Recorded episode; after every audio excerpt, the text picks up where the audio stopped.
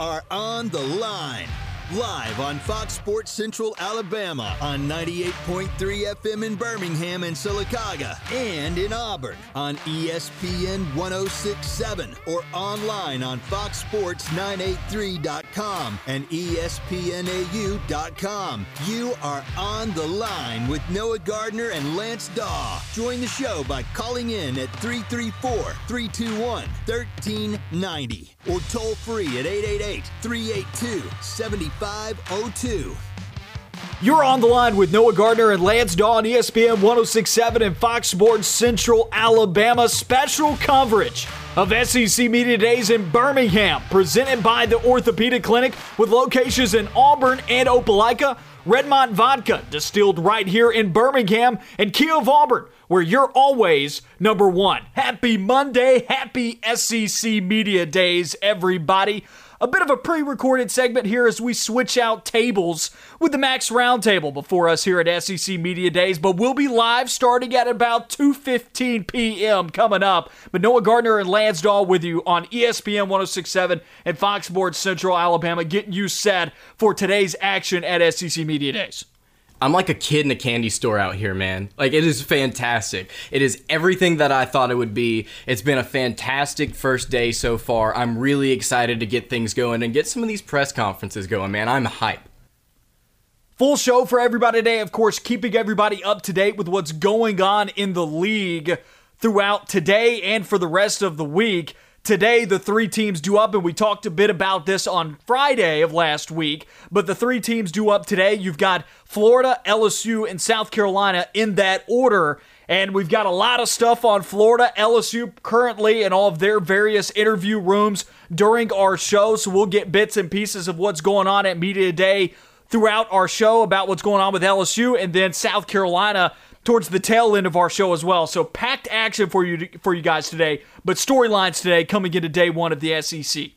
Yeah, I think definitely the thing that you're going to have to look at whenever you're we're uh, going to going to get to talk to Dan Mullen and get to talk to Ventrell Miller of Florida. We're going to get asked them some questions. I think some storylines uh, that are going to be happening throughout Monday for Florida is obviously, like we talked about, I believe it was on Friday of last week, you know, who are y'all bringing back? Because there's not a lot of pieces returning from twenty twenty squad, especially on offense. I mean, they, all top three receivers are gone. You're losing your quarterback in Kyle Trask. How are the guys that are stepping into those positions going to replace him? How's the offense schematically going to shift now that you have more of a dual threat quarterback in Emory Jones, most likely taking that starting job? And then when you look at the defense, that wasn't very good last year. They only returned four starters. You know, who are going to be some of the leaders? And obviously Ventrell Miller, the linebacker for Florida, their returning tackler from last season, is going to be able to answer some questions about, you know, how they're going to pre- prepare for this season. And twenty twenty was a down year defensively for the entire conference, but how Florida's going to step it up and return back to form that they were at over the past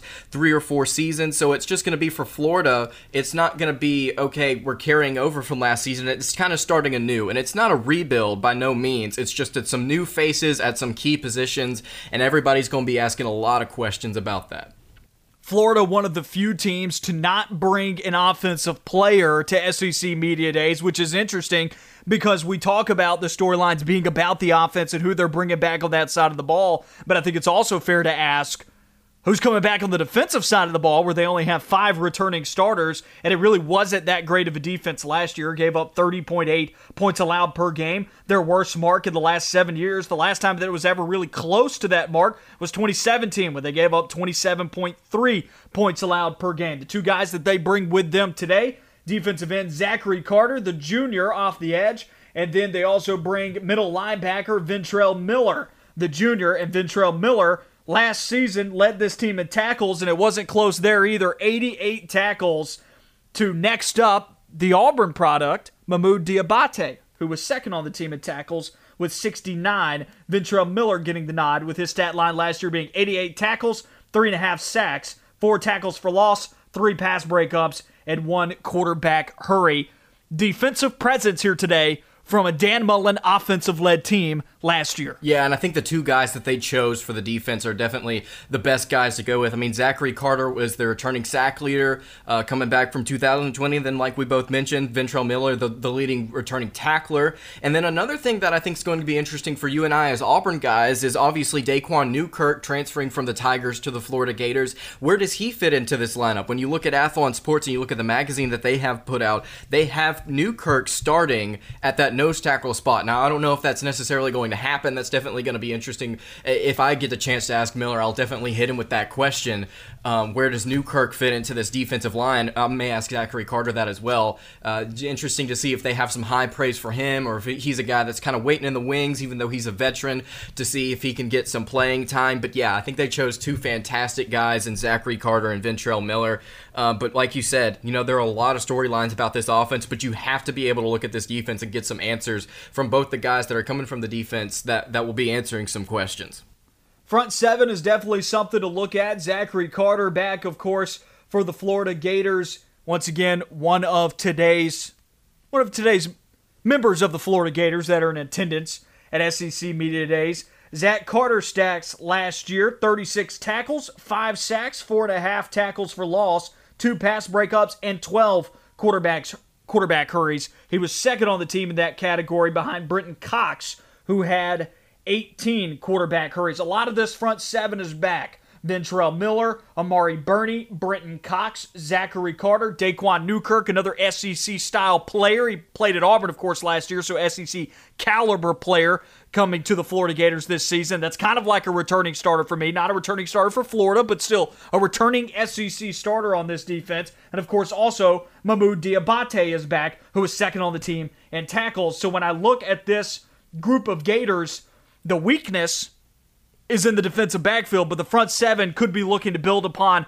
a season last year that found a way to get thirty-five sacks in twelve games. Yeah, and I think when you look at this defensive backfield, you know, they struggled in two thousand twenty. They were in one hundredth nationally in passing yards allowed per game. That was two hundred fifty-seven point five passing yards allowed per game. And based on what Athlon says, Phil Steele may some, say something different, but they only returned one starter from that group, and that's Kyer Elam. Uh, he returns, he I believe he got two picks last season. But yeah, it's going to be interesting to see interesting to see how Carter and Miller hype that defensive group up. You know, Florida is obviously, as we all know, kind of considered that in that D B U conversation. I don't really know if we have a have a true definition as to who D B U is. I know that there, there are definitely definitely some really good candidates out there in Florida, Ohio State, L S U, Texas, but you know, I, yeah, I think there's some definitely some questions that need to be asked about this defensive back group because they they struggled last season and they were getting pressure. Like you mentioned, all, all the, the the sacks and the quarterback hurries that they were getting, they were getting pressure. It's going to be interesting to see how Miller and Carter respond to some of the questions that are going to be asked. And I think another storyline, Noah, that's going to be talked about is, you know, Florida was in the playoff hunt. Like, they were thick in the playoff hunt until mid-November. I mean, they had only lost one game, and that was to a top five, top ten team in Texas A and M, and then they lost to L S U. So I think an interesting question is going to be asked is, like, you know, you might you you may get knocked out in that, that week three matchup against Alabama, but how are you going to recuperate, and can you finish the season strong, unlike last season? I think that's another storyline that's going to be asked to Dan Mullen is, how do you recuperate and how do you get back into that playoff caliber mentality where you're heading down the stretch and you were able to finish some of those games you weren't last year? Last season, that defensive backfield that you were mentioning allowed opposing quarterbacks to complete sixty-four point one percent of their passes. That's also their worst mark in the last seven years, which is absolutely absurd when I look back to like two thousand sixteen when they've had defensive backfields be as talented as only holding opponents to forty-five point one percent of a completion percentage. Wow. For opposing quarterbacks. That's absurd. They're on a bit of a downward trend, fifty-four point two in twenty eighteen, sixty point three in twenty nineteen, and then of course last year sixty-four point one in two thousand twenty. And that defensive backfield only returns one starter from a year ago. It could be addition by subtraction. It could be a growing pain year. There's still major questions about this defense. Something else I want to point out about Dan Mullen, fourth year at Florida. What does the finished product of a four-year cycle, a four-year recruiting cycle for Dan Mullen look like, especially with only ten returning starters? I think that has something to do with their success this year. The way that they've recruited up to this point, we'll see. if they can find a way to bridge the gap in a year where they only have ten guys coming back, this is where your recruiting keeps you from taking a step back or can keep you afloat. Yeah, we're definitely going to get some answers as to how well Dan Mullen can recruit at a legitimate national title contender. Whenever I say that, I'm not saying that Florida's going to win the national title, but prestige-wise, Florida's up there in college football. I mean, they are one of the, the most prestigious programs, especially in the past uh, twenty years or so. But yeah, it's going to be interesting to see how Dan Mullen handles this year with all of his recruits. Obviously, he's got his guys like Emory Jones at quarterback. It's going to be really interesting to see what he has to say about his receivers, because I'm going to be honest with you, outside of Jacob Copeland, I had not heard of any of these guys that could potentially be starting or even be secondary guys at the receiver position. I've not heard of them. Whenever you look at a guy like Dameon Pierce, obviously I think the running back room is just fine. They bring back their top four returning rushers from last season. By the way, the third Uh, returning rusher from last season was Emory Jones, the backup quarterback. It's going to be interesting to see how often they run this kid as a full-time starter. But yeah, I think we're definitely going to see with Mullen how his recruits are going to play and, and the quality of their play. And I think we're going to see that uh, week three at home against Alabama. I think there are going to be a lot of questions asked about that early matchup against, against Bama, how they are going to to prep, especially in those first two weeks against what what are cupcake games. Let's call it, call it what they are, Florida Atlantic and U S F. But it's going to be interesting to see how he handles those questions. It's interesting to see what Ventrell Miller and Carter have to say about the rest of this squad as Dan Mullen recruits. And it's going to be interesting to see how optimistic, because you know, whenever obviously a lot of people, if you have Alabama on the schedule, question, there's probably going to be a question or two asked about the Crimson Tide, and it's going to be interesting to see how confident confident they are, their demeanors, their answers. It's going to be interesting to see what they have to say, because I'm not saying Florida is expected to compete or even win that game, but a lot of Florida fans will be. Interesting point here about Florida before we move on to L S U.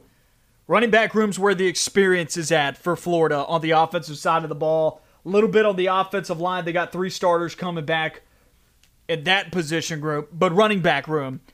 And none of these guys were really breakout players last year. It seems like Dameon Pierce and Malik Davis have been in the program for forever, but those two last season, they're back this year, four point seven yards per carry apiece. They combined for eight hundred thirteen total net yardage and four touchdowns in an offense that once again thrived at throwing the football. Of course, Florida was one of the best passing attacks in the country a year ago, but you look at their rushing attack, only four point three yards per carry, nothing to write home about, one hundred thirty-one yards per uh, one hundred thirty-one rush yards per game last year for Florida as well.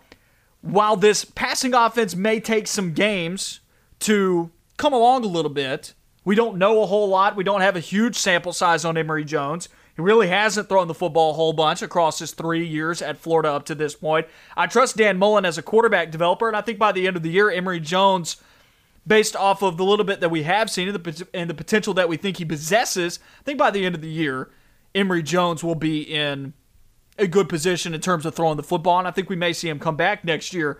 But will this running back room early in the season be able to effectively complement this fledgling and kindling passing game that's trying to catch fire? Yeah, something interesting I think to note is, you know, obviously if Florida, we, we don't know a whole lot about Florida's running back room, even though they have a ton of experience. But the reason is they didn't really run the football last year. We didn't really get to see those guys in action. And whenever they did run the football, like you mentioned, I believe it was only four point three yards per carry, not the most effective. I think early in the season with Emory Jones as a dual threat guy, I think we are going to see a little bit of option. I think we are going to see Florida try and run the ball against some of these cupcake teams and kind of establish that, and then get into your play action, get into your scenarios where you run, run, run to set up the pass at midfield, and then you let Emory Jones kind of tool, uh, tool with his offense a little bit, kind of, kind of get him into his checks, get him into his reads comfortably, and and put him in a comfortable situation. I think Dan Mullen's going to do that. As a, as a quarterback whisperer, he's going to make that happen those first two games. So expect Florida to not rely on the run game,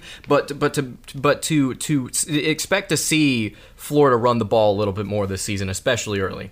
And especially with Emory Jones' skill set. Right. Emory Jones likes to tote the rock, and I wouldn't be shocked if this is an offense, as you pointed out, I wouldn't be shocked if this is an offense that tries to play a little bit more to his strengths, which up to this point, when you look at it, he had one of the highest yards per carry, if not the highest yards per carry mark amongst rushers last year at Florida. I wouldn't be shocked if they try and get him to run the football a little bit more to make him comfortable. Before we head to break here, let's talk a bit about L S U.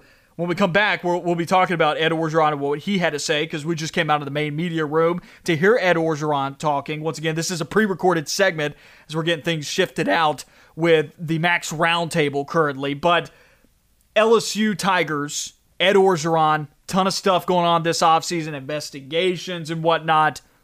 Is that the storyline with L S U coming to Media Day? Or is it about eighteen returning starters and them trying to find two thousand nineteen's magic? I think it's going to be about the latter. I don't think Ed Orgeron or the two guys that he's going to be bringing with him to media days are going to necessarily be open to talking about some of the things that are happening behind the scenes, if there are things. I believe, you and I both, just based off what we've seen, there's some interesting stuff going on within L S U right now, and I don't know if they're necessarily going to be open to talking about that, but what they will be open to talking to talking about is something what on the surface seems incredibly positive. Seven starters on offense, nine starters on defense, and And they've got all the talent in the world. They've recruited so well. It's L S U. If you bring back this many, these many guys, and you bring back all this production, you would expect Florida or L S U to be incredibly competitive this season. But you and I have some reserves about their defense, some of their coordinators. So I think for me, storyline wise, I'm going to be interested to see what they have to say about these new guys and how they're going to schematically either stay the same or shift things a little. And then obviously everybody's going to be talking about who potentially wins that quarterback battle and Max Brennan or Miles, jo- or, yeah, Miles Brennan or Max Johnson. It's going to be interesting to see. And then another storyline I think is, even though they are bringing a lot back on that defense, how is that defensive backfield going to improve? You know, this is supposed to be one of the candidates candidates for D B, D B U. They've got Derek Stingley, they've got Eli Ricks, they got two Thorpe candidates. They've got two Jim Thorpe candidates in that back end. They've got five stars all over the place at that position. How are they going to improve on allowing three hundred twenty-three yards passing per game last season? Man, you always bring that fact when people talk about how good those two corners are, whether it's Ricks or Stingley. You're like, yeah, but last year, look at how much, see, look how many points they gave up. See, I, be- I believe pass yards. I believe they'll be able to get better. But the, and I think a lot of it had to do with Bo Pelini. I think a lot of it had to do with Bo Pelini. So I'm really excited to see, even though I'm not high on him, I'm really excited to see what they say about new defensive coordinator Daronte Jones.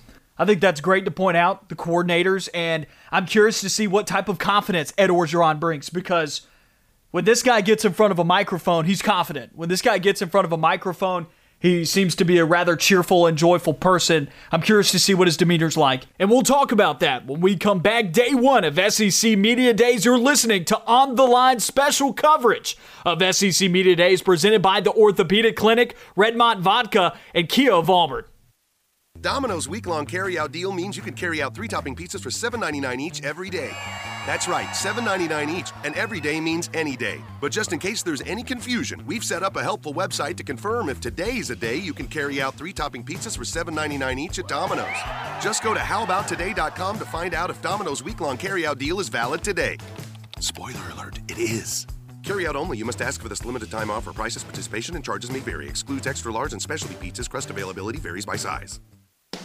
Hey, it's Steve from the Car Stereo Shop in Auburn. We live in a world that is constantly changing, and the Car Stereo Shop is changing with it. The internet has created options for shopping and a misconception that your best deals are online. Not always is the cheapest price your best deal. Here's what you can expect at the Car Stereo Shop. Competitive pricing, quality products, a sales staff with outstanding product knowledge, the best warranties, and the best customer service. Come by the store at nineteen fourteen Opelika Road or visit us on Facebook or Instagram.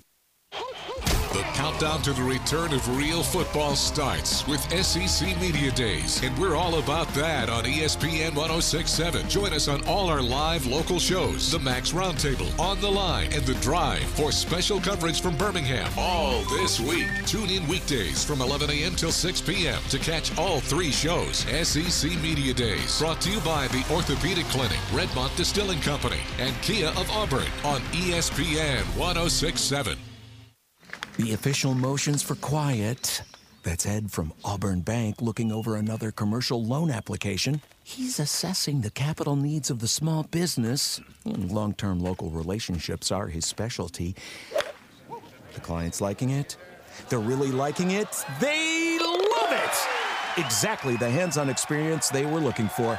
Another local business with the capital they need for a big win. Auburn Bank, champions of you. Member F D I C. Franklin Tire and Auto is your one-stop automotive shop. For quality, dependable tires, Franklin features Bridgestone, Firestone, and Yokohama. For complete car care, trust Franklin's A S E-certified technicians. And for precision collision repair, Franklin's state-of-the-art body shop can fully restore any make or model. With free estimates, insurance claims welcome, and twenty-four hour towing, all at one stop since nineteen seventy. Franklin Tire and Auto, East University Drive, across from C C's Pizza, and at franklin auto inc dot com. On our journey, we've discovered a group of highly evolved North American beavers. This remarkable colony has turned its leather tails on sticks and twigs. Now they fancy yellowwood bran pressure-treated pine. Their enthusiasm when finding a board or two? Nothing but the best for Mother Nature's elite builders. For five-star backyards, Yellowwood brand pressure-treated pine. If it doesn't have that yellow tag, you don't want it.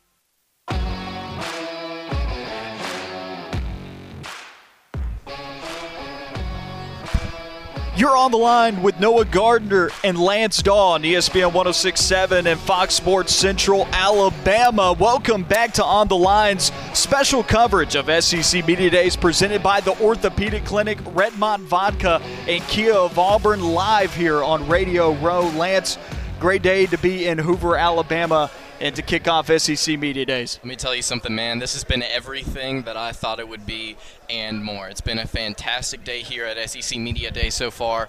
I am absolutely thrilled to be here with you and to be able to get to interact with some of the coaches. We got to sit in and uh, on uh, Florida's press conference earlier with Coach Dan Mullen, Ventrell Miller, and Zachary Carter. And then we also got to sit in with uh, Ed Orgeron and the two players that he brought along respectively. It's been a fantastic day so far. You mentioned the Florida lineup today. It was Dan Mullen, of course, and Zach Carter and Ventrell Miller. A defensive lineup for an offensive coach. We talked about that at length in our first segment there. But Dan Mullen was also asked about his offense and the changing the, the, the changing of the tide with that Florida Gator offense going into this year. Brand new quarterback, brand new receivers. They only have five starters coming back, and a lot of that's out of the running back room and the offensive line.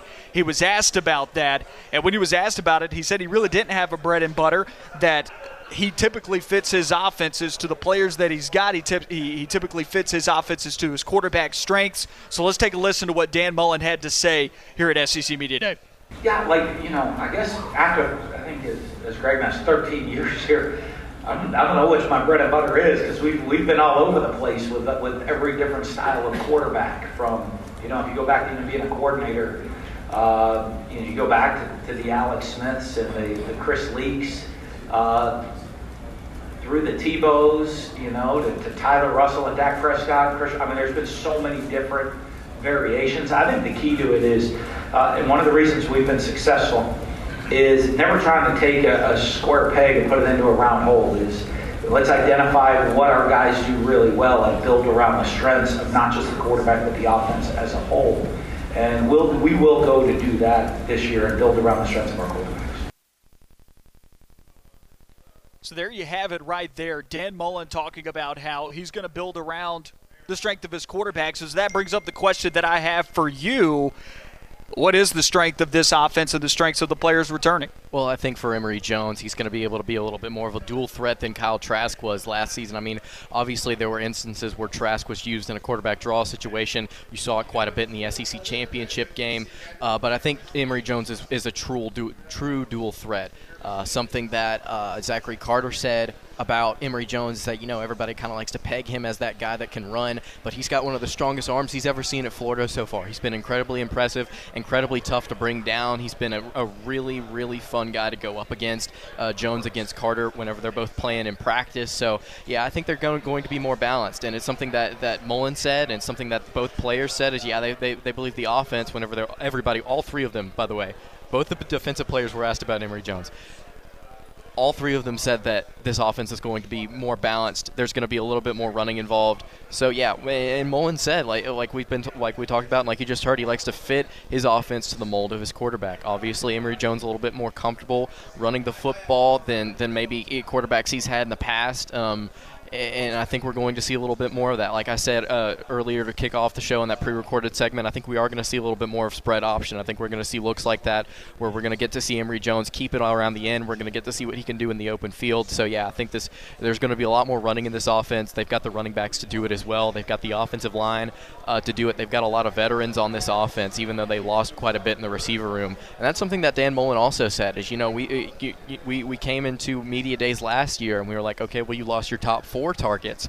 How are you going to be able to repla- replace those guys? How are you going to be able to, to play in the S E C whenever you don't have an ex- any experience? He's like, well, we do have experience. And Emory Jones is a guy that's gotten that experience in the S E C. He's not coming in a stat with a stat line of nothing. He's coming in with, with actual playing time in some of these big-time games. So, yeah. Running the football, I think, is going to be not a focus, but it's going to be seen a lot more in this Florida offense in two thousand twenty-one, and there's going to be a lot more balance. And according to Dan Mullen, according to some of these players, they have the veterans to do that. Emory Jones as a passer at Florida, fifty-six point three completion percentage last season, two touchdowns, one interception, a one twenty-eight point six Q B R. Only tossed the ball thirty-two times last year. And you look at him as a rusher a year ago, he ran the ball thirty-two times. So ran the ball just as many times as he threw the ball last year. He had a total of two hundred seventeen net rushing yards, two touchdowns, led the running back room. That's returning this year in yards per carry at six point eight a year ago.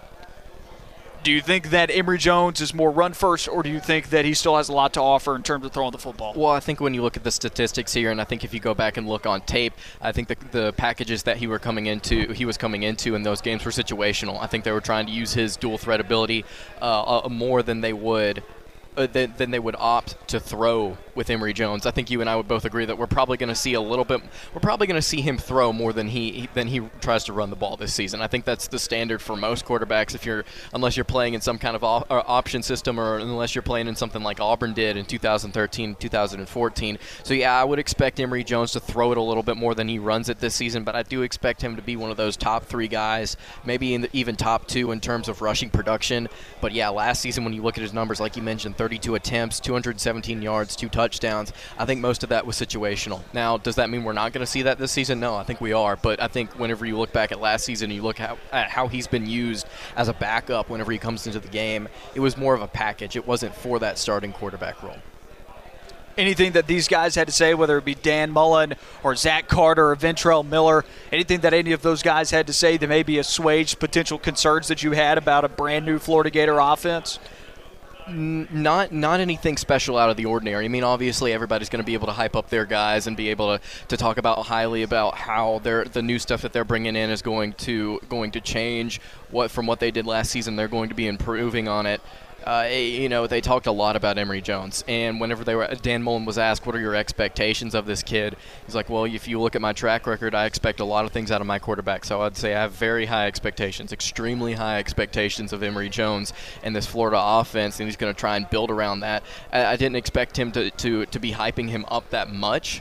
Um, but uh, obviously, you're going to talk good about your guys, and you're going to you're going to say that you have expectations for him. So it's good to see that Mullen expects to yield results from Emory Jones.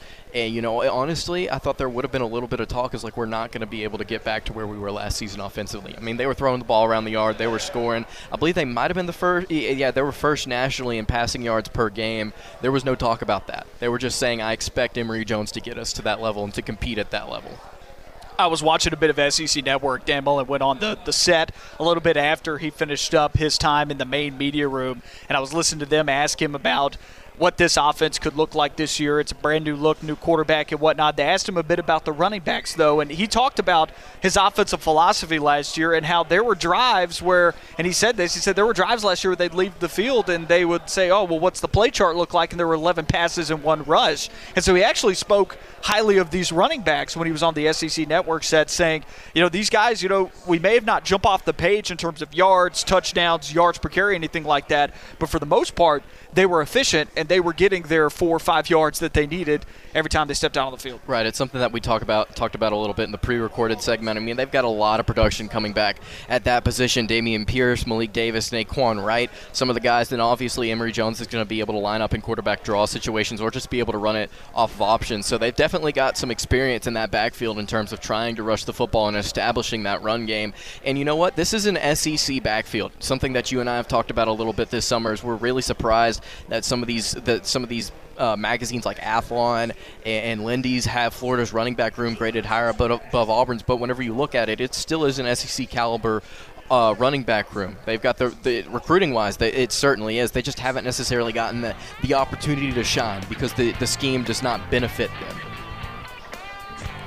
Let's take a quick break here. When we come back, we're going to talk about Dan Mullen's expectations for Emory Jones. You talked about big expectations for the new Florida quarterback. What do we expect to see from the Q B? And a lot more. There was a spicy question about the Florida defense. We break that down when we come back. You're listening to On the Lines, special coverage Stay of Media Days more presented by the Orthopedic Clinic, Redmont back. Vodka, and Kia of Auburn.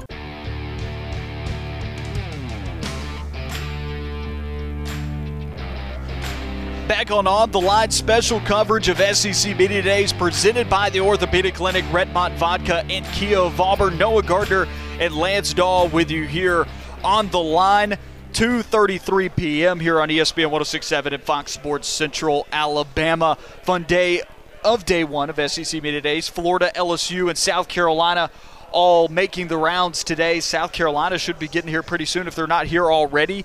L S U is currently making their rounds across the various mo- across the various rooms and, and the different media sets that they've got here on site.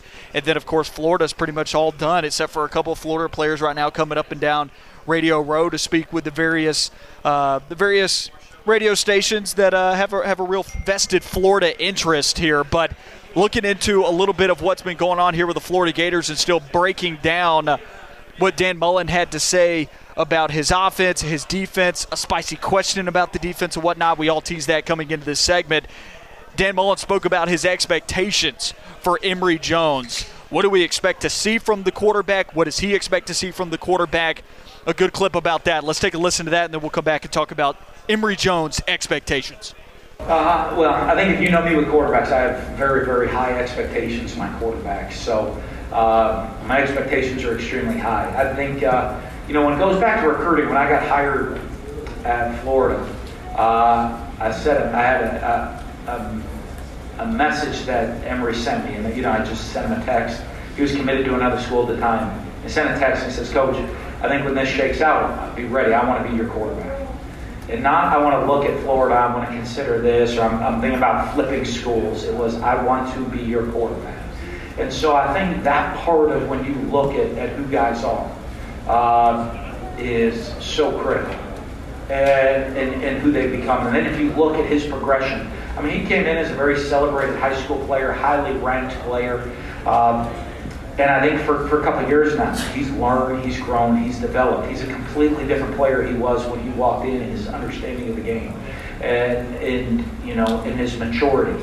And I have a lot of respect for guys. I think if you watch and you look at a lot of guys that have had success throughout the years, uh, he had the opportunity to look at a Kyle Trask who went from a, a pretty much an unrecruited player that he came in and worked, prepared, bought his time, you know, learned how to do it the right way, all of a sudden was a Heisman Trophy finalist and then now is an N F L player. And, you know, second round draft pick in the N F L. And I think when, when you look at that, you look at a Dak Prescott who didn't play for his first several years uh, on campus. Uh, you know, and now is the highest paid athletes in the country this year. Uh, you know, I think Emory showed the maturity early on that it wasn't, I have to play day one. It was, I need to continue to be developed from day one, to be prepared for my moment and my time. And that's really what he's been able to do. And that, as I said, you know, you're looking at a guy that's going to, you know, as he comes into the season, he's not coming in with a stat line of nothing. Uh, he's coming in with a stat line that he's played uh, in, at, at key times in significant games. And, uh, you know, I think I think that's huge, and, it, and it's prepared him for this time. there you have it right there. Dan Mullen speaking about how his quarterback, he feels like he's prepared for this moment stepping into it because he's got experience in some big games throughout his career. You think back to it. Uh, thirteen yards on three attempts rushing the ball as well. Something to note about that Auburn game is Florida was able to really attack the middle of the field really well, and Emory Jones was was dead on accurate down the field and then throwing the ball across the middle. So we, we've we've seen him do it against the best defenses in the country, but it's a very small sample size, and I'm not saying that he's this guy. Uh, but but a guy that has a very similar stat line, like a collective stat line over over a couple of seasons, is Jeremy Johnson. We saw him come into Auburn after getting to play in a couple of games, and everybody thought that he was going to be a world beater. Obviously, nobody's picking Emory Jones to go out there and win the Heisman, uh, but it, but it's a very similar situation when you're stepping into an S E C program. You've got a little bit of experience coming in. I'm not saying it's Jeremy Johnson. I'm not even saying that that's potentially going to happen. I just want the people to be aware of that. You know, we've seen this in the past before. I'm not saying it's happening. Just want everybody to be aware of it. I mean, yeah. Do you think there's the same degree of hype here? No, not even close. I think Jeremy Johnson was was it was not looking back on it overhyped, but he was hyped up so much uh, during that two thousand fifteen offseason. Uh, but, you know, talk about expectations. You know, Dan Mullen apparently has, has very, very high expectations of Jones being his quarterback. So in, in, in Florida's mind, you know, they're expecting Jo- Jones to play uh, at, at a level that Kyle Trask was last season, which was a, uh, competing for the Heisman Trophy. So, uh, you know, he's. Yeah, I'm really happy. You asked the question, who would I rather have? I'd much rather be comfortable with a guy like Jones, knowing that he's had experience in some really big, big moments in the past. Now, you and I looked at each other when this question was asked, because this was a, this was a very spicy question about the Florida defense asked by Connor O'Gara from Saturday Down South to him, and it was it was plain and simple. Why did the defense never quite get there last year for the Florida Gators? You look at those defensive numbers, thirty point eight points allowed per game last year. And Dan Mullen, uh, I don't want to say that he kind of dodged the question a bit, but it definitely wasn't uh, – he definitely kind of sugarcoated a little bit, said that the defense actually wasn't that bad. So Mullen didn't answer the question, but Ventrell Miller actually did. Mullen was like, well, I'd say that we, we there were some moments last season where we figured it out, and there were games and there were moments in those games. Where what did like, Miller have to say? Miller said that it was communication was the, was the biggest thing. Nobody communicated on the back in, and um, sometimes they would get into coverages and they wouldn't know what they were doing. Nobody would talk to each other, and nobody was telling them to talk to each other. And so that's something that they're going to key in on this season. Is they're going to be able, uh, uh, they're going to communicate with each other a lot more, and they're going to try and figure some stuff out. Uh, Todd Grantham defensive have been defenses have been burned in the past at various S E C schools and across the country. Uh, Florida, no exception last season. I'm interested to see what Grantham does and what some of these players do to kind of improve on that and kind of get some communication going, because according to Miller, he said it over and over and over, communication, communication, communication. Uh, it's interesting to see what they're going to do in order to get to just talk to each other, because guys will talk to each other. It's not about personality. If you force guys to talk, they will talk to each other eventually. Let's take a listen to what Dan Mullen had to say in response to that question from Connor O'Gara about his defense and why they just didn't quite get there last year. Let's take a listen to that. I don't know about that, because I think if you look at different games, we're a very maybe erratic defensively at different times. Uh, but, I, but there's a lot of different things that go into that. You know, there's some games we played really, really well um, defensively. Uh, there's some games where I thought we played well. Uh, but statistically maybe weren't great, and if you look in a lot of those games, of if you were going to play us on the other side of the ball, you had to play a different style game maybe than you wanted to or expected to, and take a lot of chances because we were going to score points and you had to try to keep up with us. Or we jumped out to a big lead and you were just kind of, uh, you know, just, just you know, throw caution to the wind to try to put up yards and points uh, as fast as possible. Uh, you know, and there's other games, you know, one or two early in the year. I certainly think the, the learning curve of missing a spring practice and the time off and the speed of the game of going to tackle wide uh, for the players and the time off of not being able to do that. Uh, I think that showed early in the season, and that improved as the year went on. So I don't know, there's one thing or to say that it was uh, statistically was not where we want to be. Uh, but when I look and I go through game-by-game situations, I think it's easy to identify in this game here were our issues, and it wasn't one specific thing. That was Dan Mullen speaking about why his defense you know, was was rather underwhelming last year, or at least when he was asked about it. thirty point eight points allowed per game last year. Lance, your takeaway from Dan Mullen's answer? Yeah, and like he said at the very end there, it wasn't one specific thing, and there were moments where they were successful, but according to his players, that wasn't the case. It actually was something very specific, and it was communication, at least according to Ventrell Miller. Uh, so, yeah, I think that's kind of, it's kind of what any coach would say in that situation is like, well, we're just trying to get improved as a whole, and, you know, there were moments where we were good. Where were we good? I wouldn't trash my unit. Of course, we'll get to what Ed Orgeron said about his defense uh, just a little bit later in the show. Uh, but yeah, it's something. It's something that uh, I think is interesting to look at whenever you're talking about, you know, one coach is saying one thing, but the players are saying something different. Uh, maybe the coaches were afraid to say what Ventrell Miller wasn't afraid to say. Um, but yeah, communication seemed to be the biggest issue for Florida last season, according to Miller, and uh, according to Dan Mullen, they're going to be able to improve on that because they've got Uh, experience in the back end. They've got experience, and it's still an S E C caliber de- u- unit defensively. Dan Mullen's response to that question did not give me any type of confidence that this defense is going to have a massive overhaul or a massive turnaround next season from thirty point eight points yeah. allowed per game to be a top three, top four unit in this league. Well, nothing stood out about the about the response, right? There was kind of dodged it a bit. He, he, he wouldn't address anything specifically. He wouldn't say, well, the defensive line's going to be better, or the linebackers or the secondary is going to be better. Also it's directed just, it towards the offense as well, right. About, well, that's the way that we wanted to play. We wanted to score. It was kind of like he answered it saying our offense is our defense. Right, and, and something else to note is, like, he wouldn't call out anybody specifically or anything to do with the scheme. It's just like, you know, we've got a lot of older guys, and they're going to be able to step out there, and they're going to be able to compete. And he said that about the offense as well. Uh, but, yeah, nothing inspiring from that question or from that answer from Dan Mullen. But something that is of an inspiring and noteworthy take here, Auburn High standout or former Auburn High standout, Mahmoud Diabate is a key player on that Florida Gator defense. And Dan Mullen had a lot of great things to say about him when he was asked by Jordan Hill at the Auburn Opelika News. So let's take a listen to uh, what he had to say there about Mahmoud Diabate. Well, I think, you know, Mahmoud's a, a really uh, – great athlete and you know, dynamic player with, with speed and burst coming off the edge. Uh, I think he's a guy, because of that, you've seen us. He, I love creative matchup issues. I think if you watch us offensively last year uh, with guys, we, we do we tried to do a great job, and, and you know spent a lot of time with Todd, uh, the defensive staff, making sure we're creating positive matchups. Well, Mahmoud's a guy that creates matchup issues for guys, and I think now when you see him as he's growing Uh, into being a, a, a linebacker, and you see him really growing into the instincts of being an every down player. Now is where the matchups really become a problem, because now I can be an every down player, a backer, and now I can come off the edge. I can carry people in coverage. I understand the defense as a whole, and now I get to use my athleticism to become a dynamic playmaker.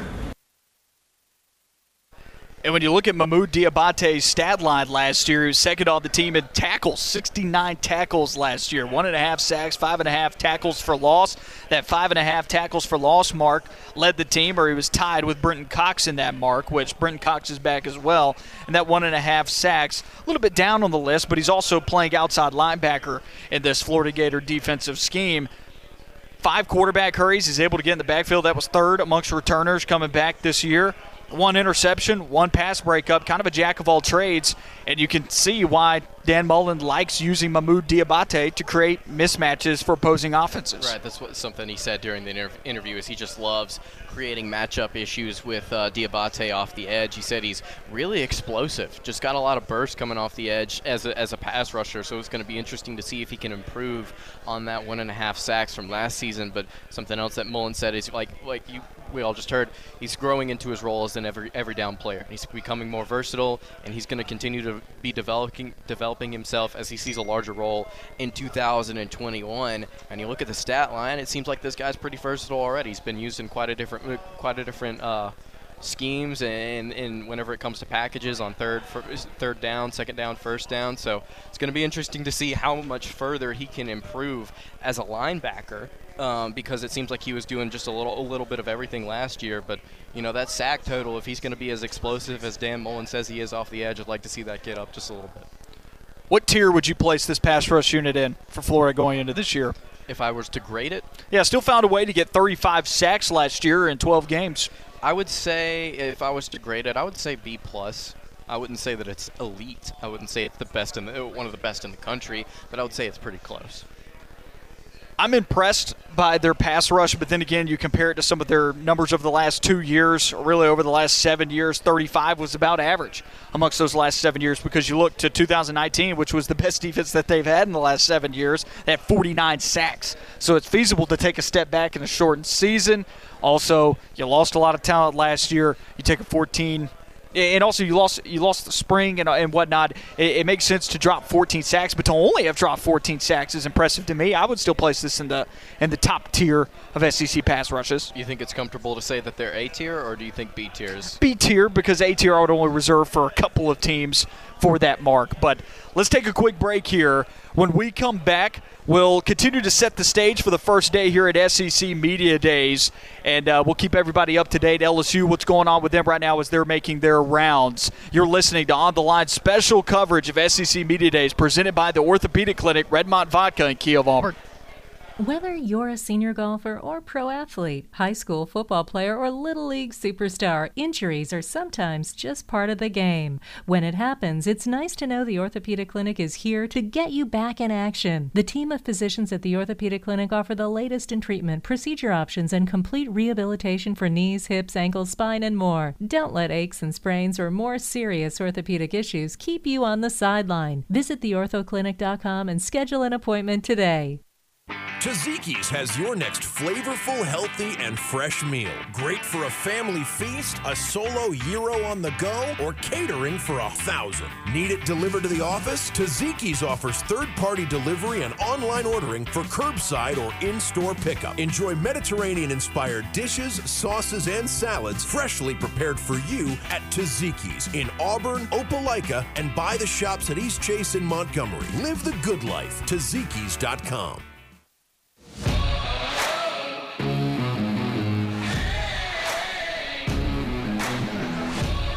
Back on On the Line, Noah Gardner and Lance Dawe with you on E S P N one oh six point seven and Fox Sports Central Alabama. Special coverage of S E C Media Days presented by the Orthopedic Clinic, Redmont Vodka, and Kia of Auburn.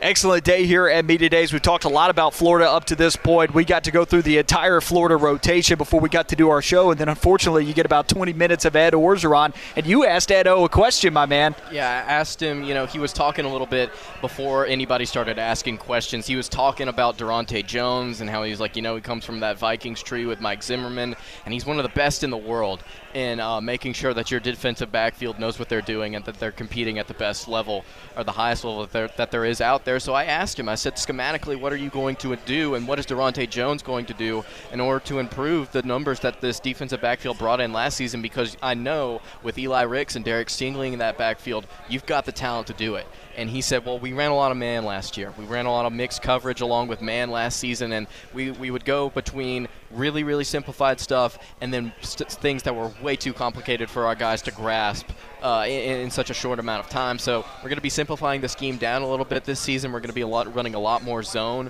uh, a lot of different packages, including uh, parts of zone. And uh, we're going to try and get our guys all on the same page so that everybody's communicating and just and, and focusing out there on their specific assignment. Uh, but, yeah, he said we're going to be switching from a lot of man to a lot of zone this season. Which is interesting, though, because Stingley and Ricks, you would imagine, with the way that people hype them up, that these would be two of the best man-to-man corners in the league. That's what I thought. Is it like you know, I didn't cite specifically Eli, Eli Ricks and Derek Stingley. I just said I know you've got the talent in the backfield to do it for sure. Uh, but, you know, those are probably probably two of the best man-to-man corners in the entire country. So I don't really like, – if they're going to run zone, that's fine. But I don't know if that specifically tailors to those two guys' strengths. It'll be interesting to see the type of packages that, that they run with those guys and see if they force them into different zone coverages. But, yeah. Uh, those guys definitely stand out whenever they're sitting on an island on the on the outside of the field and they're man-to-man with some of the best receivers on the opposing team. So, uh, yeah, interesting response um, from Ed Orgeron there. What did you think about what he had to say about his two new coordinators and specifically Daronte Jones? He didn't have a whole lot to say about Jake Peets, but like I said earlier – You know, Daronte Jones, one of the best in the in, in the business whenever it comes to uh, secondary play and coaching those guys up. And so, yeah, uh, if he if he is, you know, I hadn't really heard of him until uh, until uh, L S U went went out and hired the guy. But um, if he if if he comes from that N F L tree, he comes from that Mike Zimmerman tree, and he is one of the best in the business according to Ed Orgeron. You know, I don't know how much weight that holds. Uh, just if you're just out there hyping your guys up. But, uh, yeah, I would expect him to improve this unit somewhat. And I th like we talked about, I believe it was on Friday of uh, last week, you know, I, I believe a lot of the issues that uh, L S U had last season defensively were scheme. I think a lot of it had to do with what Bo Pelini was drawing up. I think L S U's got all the talent in the world. It's star, star power uh, wise, it, you know, the roster reflects that. And so I think if you put them in a competent scheme where those, those guys can actually go out there, communicate, and understand what actually is going on, they'll be able to excel. So if Daronte Jones is anywhere near just a smidget better than what Bo Pelini was last season, season, I think they're going to improve. I don't know necessarily if it's going to be dramatically, uh, but I think I, I would expect to see some kind of improvement with Daronte Jones as their new defensive coordinator. Ed O came in with his opening statement, and he was very confident.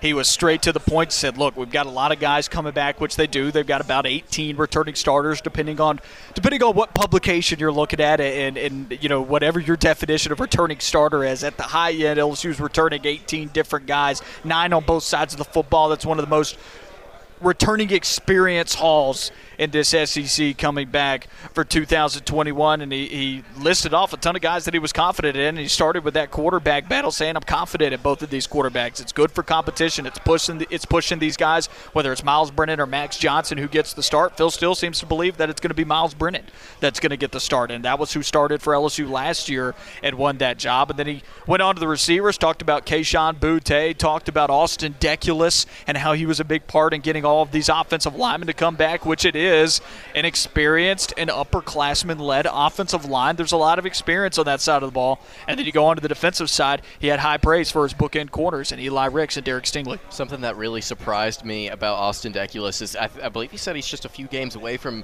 being uh, having played the most games collectively in L S U history, which I thought was really, really impressive. You know, that offensive line, you know, there's a strong veteran presence there. And I know that they lost Darrell Rosenthal to the transfer portal into Kentucky just a week or so ago, but they've still got a lot of experience, a lot of talent up front, those big boys on the offensive line. And, yeah, you look at the receiver room, Kayshawn Butte should be one of the best receivers in the country. The question is who's going to be throwing to him. It's either going to be Miles Brennan or Max Johnson. I personally, and this is probably not the option that they're going to go with just based on what I understand, but I personally would probably go with a guy like Max Johnson. I really like what I saw from him to finish out the season last year. I really like the competition that he faced. I believe it was just a little bit better than what uh, L S U was facing early on the season in uh, Missouri, Mississippi State, and Vanderbilt. Um, but, yeah, I, I really like both of those options. Like Coach O said, he believes that they're uh, championship cal caliber quarterbacks. I don't know if I'd say that. I would say that they're efficient, and the scheme that they're, they're going to be put in is going to benefit them. Um, but, yeah, you could go with either of those two guys, and I would feel confident. If I were him, I would feel confident. Both those guys have shown the ability to run their scheme and run it effectively. So whoever they go with, uh, I can imagine they'd be happy with. For the rest of the day here today, South Carolina ought to be filing in pretty soon to get their rotation started. Coming up, I, I guess, probably in the next five minutes or so. I think they begin their rotations at around three. You've got the schedule in front of you, but South Carolina will be coming in relatively soon. L S U still making their rounds at Florida's day, pretty much done so far, and I think it's been a good day so far. And uh, what, what's been your main takeaway up to this point? Well, I really liked the uh, I really liked the response uh, from Ventrell Miller as far as, like, you know, we're going to get out there and we're going to actually communicate a little bit better. And then I was really interested to see uh, what what some of these guys, the coach or Dan Mullen and some of these uh, those two players had to say about Emory Jones. And you and I have not been incredibly high on him. We've just kind of been holding back a little bit. So I was really excited to see what they had to say about Jones. Coming up at the start of hour number two, we're going to have Jake Crain of the J-Boy Show. We're going to talk to him a little bit about his takeaways today and preview the rest of the week here at S E C Media Days. You're listening to On the Line, special coverage of S E C Media Days presented by the Orthopedic Clinic, Redmont Vodka, and Kia of Auburn.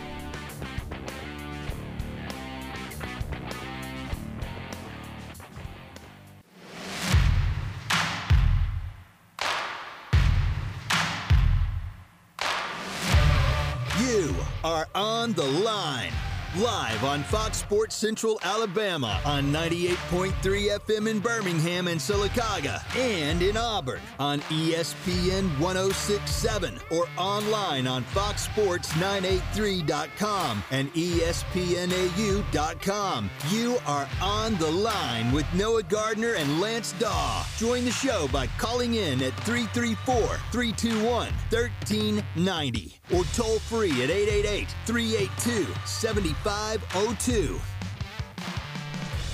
You're on the line with Noah Gardner and Lance Dawe on E S P N one oh six point seven and Fox Sports Central Alabama. Special coverage of S E C Media Days in Birmingham presented by the Orthopedic Clinic with locations in Auburn and Opelika. Redmont Vodka distilled right here in Birmingham, and Kia of Auburn, where you're always number one. Starting off hour number two, as we promised, Jake Crain of the J-Boy Show here on the line with us today. Jake, how's it going, my man?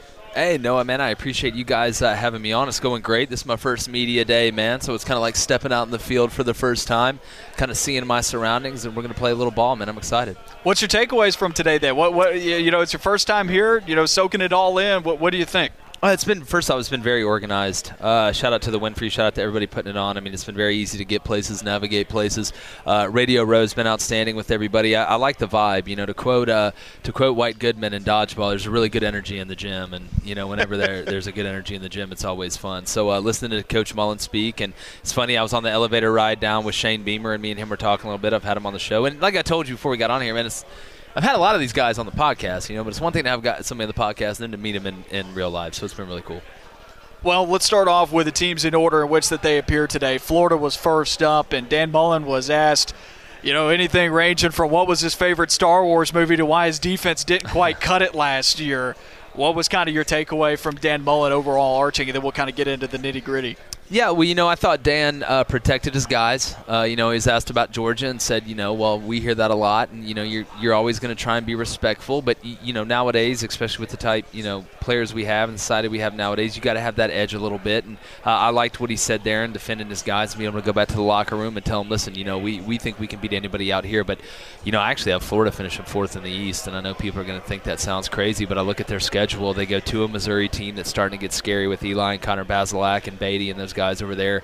Defensively, I question the middle of Missouri's defense, but they go to Kentucky uh, as well. They go to L S U. They go to South Carolina. So you got Bama week three, which to me is judgment day for Todd Grantham and that defense. So, uh, look, the biggest questions for me for Florida are defensively and the offensive line. There's no way they're going to be able to replicate what Trask and Pitts and Tony and all those guys were able to do last year. And if the defense doesn't cut it, uh, then it's going to be uh, a, a down year in Florida, and I expect that to happen.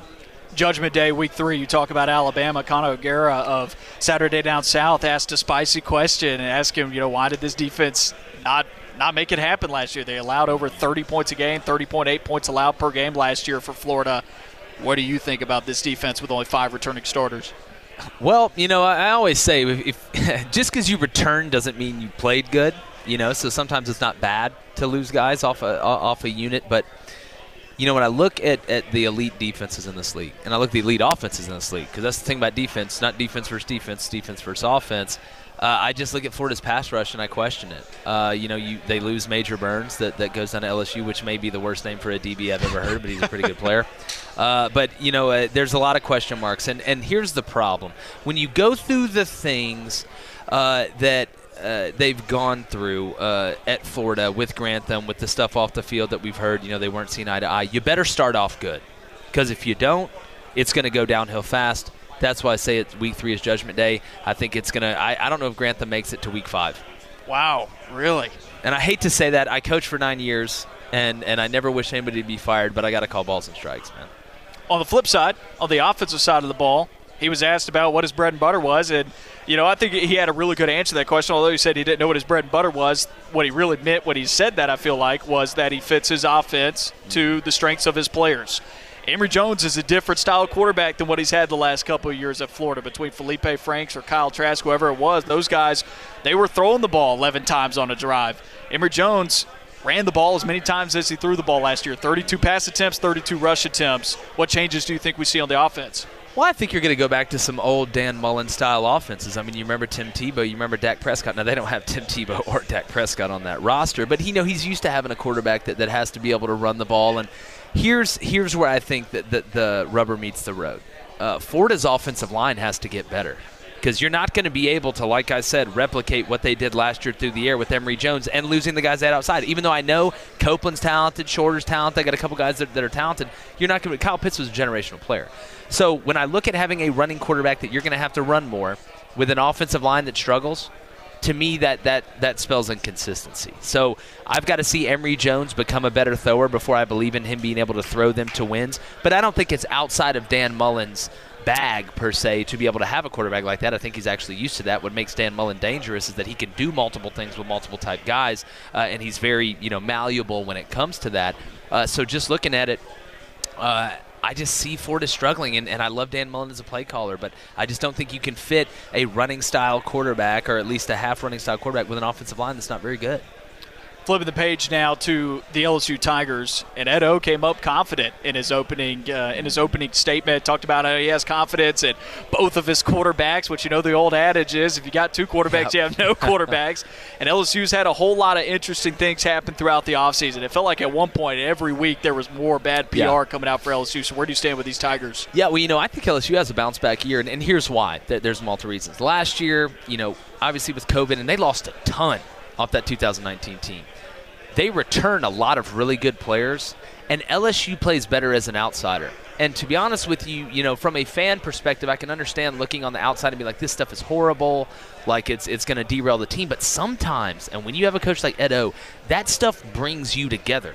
It's the us against the world mentality. Uh, I really think um, uh, when it, when you look at it, L S U is the outsider. L S U does better with a chip on their shoulder. I think Ed Orgeron is a motivator. He's not a schematical genius. He relies on his coaches to do that. So I think it fits right into that narrative. And they have to start out well with all the stuff around it. But I think L S U ties for A and M uh, and actually holds the tiebreaker with uh, over A and M, because they play them last week of the season at home to finish second in the West. Looking at this L S U team, you talk about all the talent that they bring back, but let's look in at that quarterback position. Miles Brennan or Max Johnson, where do you think it goes? Man, I'm Max all the way. Because, again, and that's not saying Miles isn't a good player, but why am I going to put Jeep tires on a Corvette? You know, when I look at what Jake Peets does from a schematical standpoint, what D J Mangus does from a schematical standpoint, they want to spread you out. They want to R P O you. They want to zone read you. I think you're going to see some of the Sarkisian formations and motions, the, the tight ends uh, in line, tight ends on the edge rather than the double stack, stuff like that. But what Max Johnson brings you, and if you look at elite offenses, every play does not go how it's supposed to go. That works out well. It's not drawn up. Guys aren't just running wide open. You have to have a guy that can extend the play. That's what makes quarterbacks that are mobile, that keep their eyes downfield, so dangerous. To me, that's what makes Haynes King the guy that's going to win the job at Texas A and M. Uh, I think it makes uh, you know, a guy like Bryce Young really dangerous at Alabama, when you can not only move the pocket, but you can extend the play and turn it into a scramble drill. So to score the points that they need to score with the personnel that they have, with the system they're running, I think it's Max Johnson all the way. Is Kayshon Boutte the next great L S U wide receiver? Yeah, I think he's one of the most underrated wide receivers coming into the season. What he did at the end last year, I mean, look, anybody that does what he did against the teams that he did as a young guy, uh, I love the way he's able to get in and out of his breaks. You know, that's something that he, a lot of guys have vertical speed. A lot of guys can run straight fast, but he's able to get in and out of his breaks. He's able to stick his foot. He can set you up uh, with his eyes, with his head at the safety position, which is a next-level type thing that he's already doing. You parlay that with a guy like Max Johnson, and again, it goes back to what I said. Max sometimes will break the pocket, and he's going to find Boutte. Boutte's going to get open, and that's when, if you remember two thousand nineteen L S U, that's what basically Joe Burrow did the whole time. It was, you know, follow the bouncing balls. Oh, there's Jamar Chase. Oh, oh, there's Je- Justin Jefferson. The rest of the aliens they had running around out there on offense.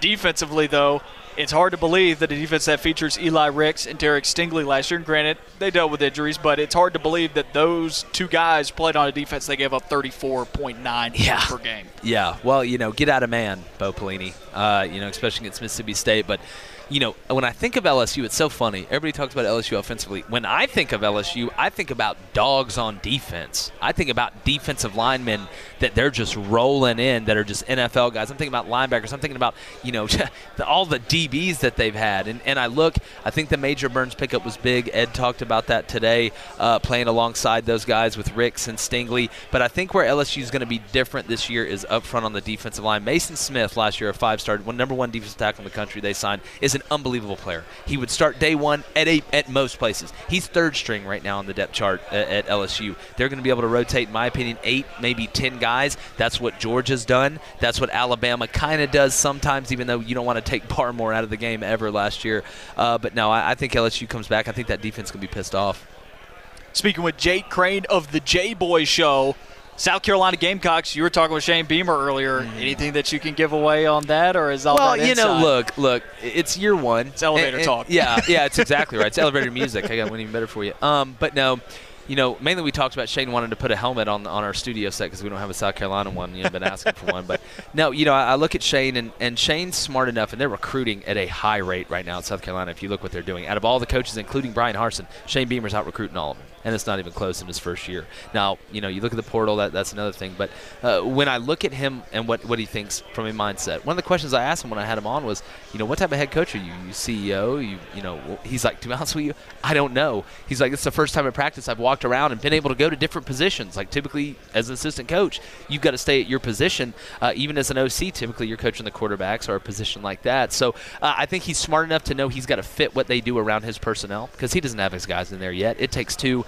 It, excuse me, two, at least three cycles to be able to get there. But I think Shane will wade the waters. Uh, I say will wade. Uh, that's amazing that came out. Um, you know, will uh, he'll be able to navigate early. Uh, now, if they get to a bowl game year one, I'd, I'd be very impressed. But I think we're going to look back year three and year four like uh, this guy really laid the groundwork. What do you think his perception was of the South Carolina program? Because a two and eight team last year that outside of, I, I don't want to call it a fluke, but I, I feel like a lot of Auburn's issues were the reason why Auburn lost that game to South Carolina last year. It's kind of like yeah. they, and even even more so, they only bring back one good player off that team last year yeah. in Kevin Harris. So where where's what do you think the perception was walking into South Carolina? Do you think it's full rebuild mode? Well, you know, you, you got to remember Shane was there under Spurrier when they won thirty-three games in three years. And he was there when they – he was the recruiting coordinator when they signed Jadeveon Clowney and they signed Alshon Jeffrey and they signed all these guys. So Shane's always confident. And, you know, when we talked, it it, it wasn't a, okay, guys, we're just going to get through this year and everybody's going to have fun and, you know, whatever, we're going to wave towels. Like, they're going in trying to win. But I think his perception is he's as competitive as anybody.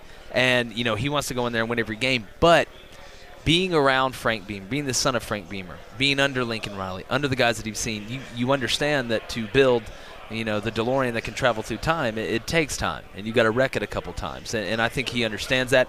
And more importantly, I think the fan base is behind him, and they understand that. You haven't seen a lot of rifts in between. You know, we saw it at Mike Norvell in Florida State and some other places, whatever, whatever. Kevin Steele in Auburn when Brian Harsin was hired, all that stuff. We haven't seen that with Shane Beamer. So I like the marriage there. I think we could see Shane at South Carolina for a long time. You even kind of begin to see it a little bit now as of yesterday with Vanderbilt and Clark Lee. With yeah. the numbers situation, I know a lot of people don't like what's going on there. I, I got to think theory on that. Go for it. And and it's just from the coaching background is that one of the things that I think he's trying to do, and, and again, I, I may be off on this, is that learning the guys by name and who they are and being able to tell who they are, because there's nothing more disrespectful to a player that is out there going through inside drill. They're hitting each other. They're running. They're puking. They're doing the mat drills.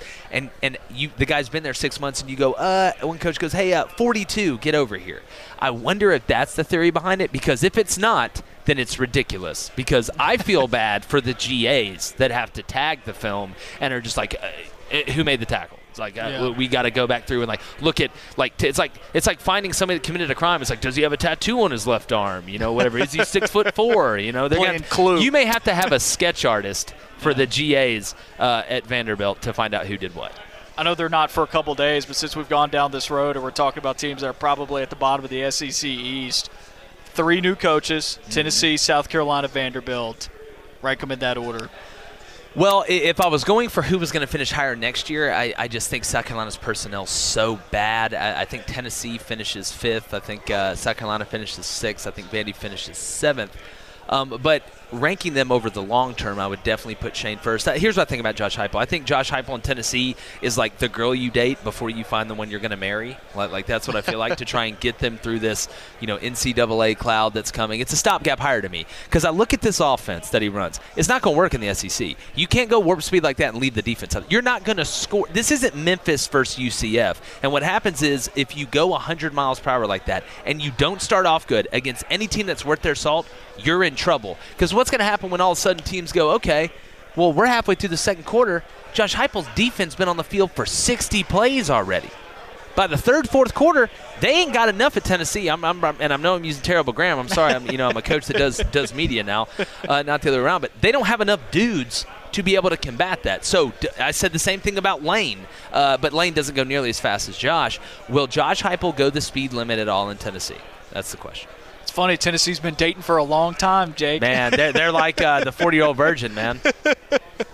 Jake, I appreciate you taking the time to uh, speak with us today. Tell everybody where they can find all your great content. Definitely. Well, uh, you can find us on YouTube, Apple Podcasts, and Spotify. It's the J-Boy Show, T H E J B O Y S H O W. Our Twitter got hacked this past Saturday, uh, so we're getting that fixed. But, you know, trying to get Twitter to fix something, you know, got a better chance of changing the U N's mind on anything. But uh, we should get that back here in a couple days. We're at J-Boy Notes now while we wait to get that back. We got some huge announcements coming up starting tomorrow. Really excited about that. But uh, also the J Boy Show dot com. We got merch and all type of stuff. It's, it's nice. Nice, it's cheap, uh, not the cloth, but the price. So I appreciate you guys having me on. We got to do this again, man. That's right. Appreciate it, my man. We'll see you around this week. Anytime, brother. Fist bump it. That was Jake Crain of the J-Boy Show here on the line with us. We're going to take a quick break here, and when we come back, we'll keep breaking down what's been happening here at day one of S E C Media Days. You're listening to On the Line, special coverage of S E C Media Days presented by the Orthopedic Clinic, Redmont Vodka, and Kia of Auburn.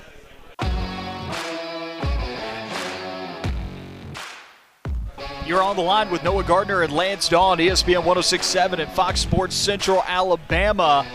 Special coverage of S E C Media Days presented by the Orthopedic Clinic, Redmont Vodka, and the Kia of Auburn. Lance, just had Jake Crain of the J-Boy Show on with us. Excellent fifteen-minute interview there. What were your takeaways? Well, it's always fun to sit down and talk to Jake for a little bit. You know, honestly, uh, I'm kind of I kind of stand with him as far as as uh, as what he was saying. Uh, specifically about Florida and that defensive line, you know, something that we were talking about before we headed to break at the top of the hours is how impactful that poten- that pass rush could potentially be for Florida. You know, thirty-five sacks last year, but it was in a year where they only played ten games.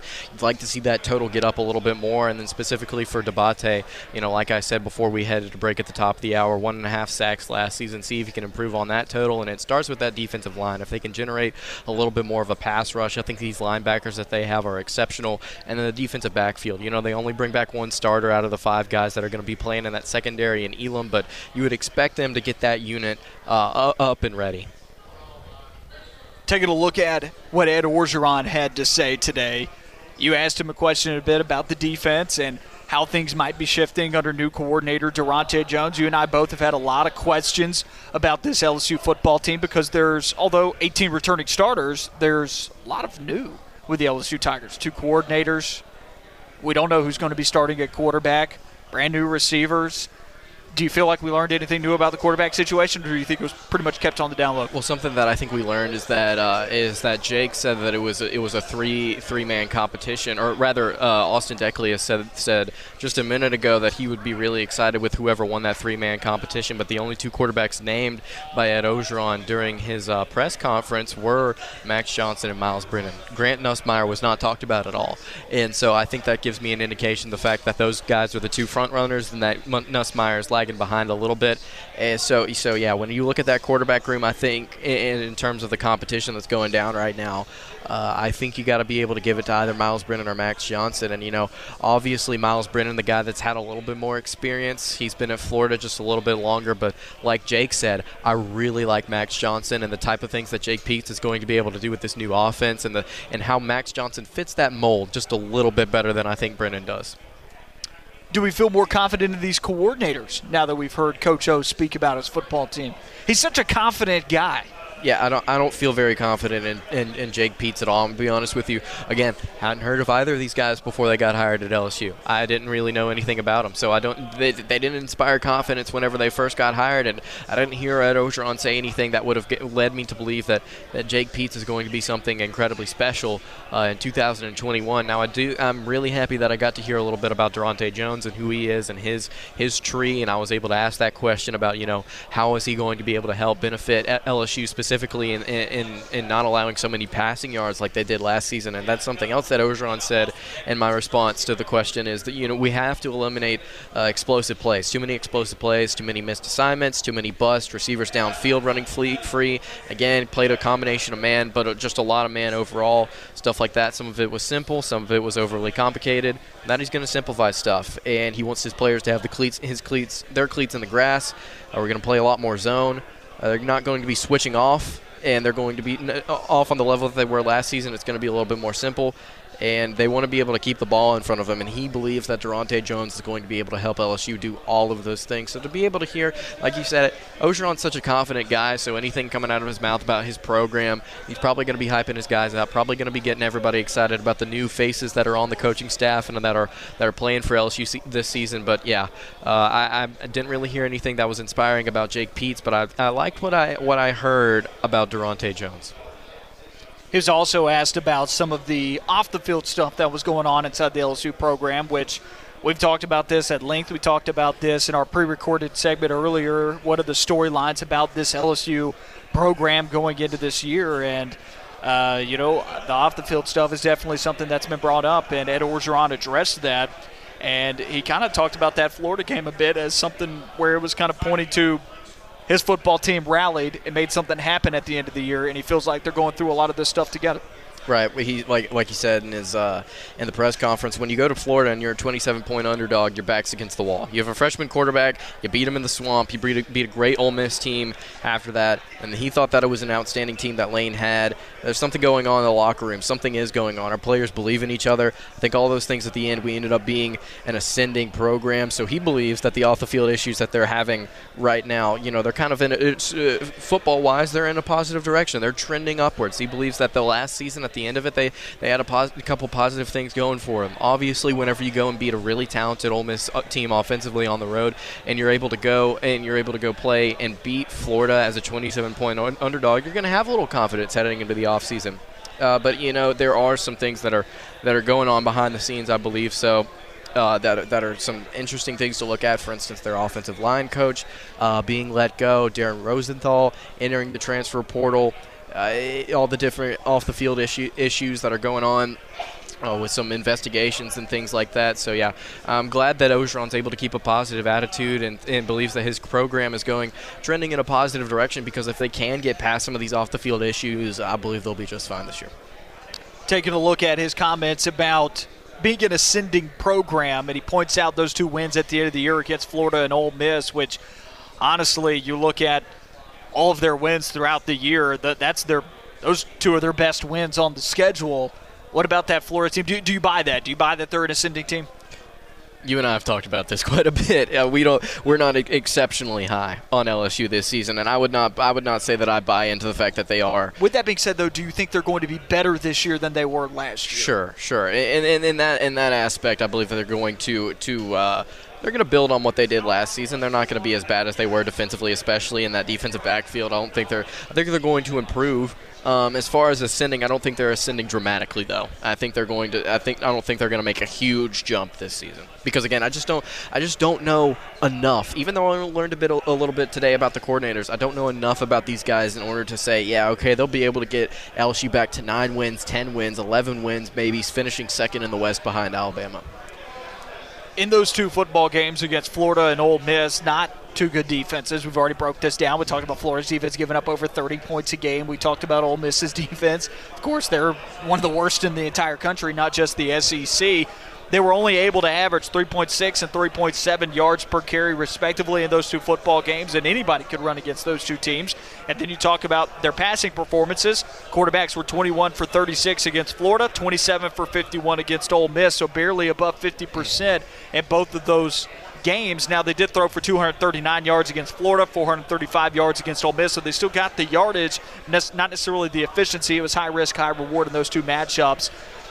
I'm curious if there is a whole lot of meat to that, or, you know, what was it? What were we seeing at the end of the year from L S U? Was it ascension, or was it more of Ole Miss just was kind of uh, an average football team, didn't have a defense, and Florida didn't play a good football game. Well, Ole Miss couldn't stop a nosebleed last season, and that was evident. And you can look statistically, you can either look on film, you can look statistically. I mean, they were they were poor last season. They couldn't stop anybody. And then Florida, on the other hand, you know, pass defense-wise, they had some issues. They certainly had some issues, and they gave up thirty-seven points to a Florida team. Part of that, though, was a pick six. Don't forget that. It, it, it wasn't as many points as you as you think whenever you look at the final score. Um, but, yeah, they were kind of forcing the issue against two defenses that were porous on the back end. And, you know, it, it, yeah, I think I think that's fair to say. I don't necessarily, again, I don't think that this program is at the level of ascension that maybe – I hate to say it say it this way, but the the, the level of ascension that Ed Orgeron thinks that they're going to get to this season, I, I still have my concerns. I still am, have some reservations about this coaching staff as a whole. So, yeah, I think those are two – when you look at those final two games, I don't think there's a ton that you can take away from it because – at the same time, you know, while there were some positive things to, to look at, and the fact that they won those two games is fantastic. You know, they were they, they were going up in, in some matchups against those two squads where they would be they would be effective, because you look at what L S U was able to do last season, what they like to do is throw the football around the yard, over three hundred passing yards a game. So they were able to go out and execute matchup-wise pretty well against two pretty bad defenses.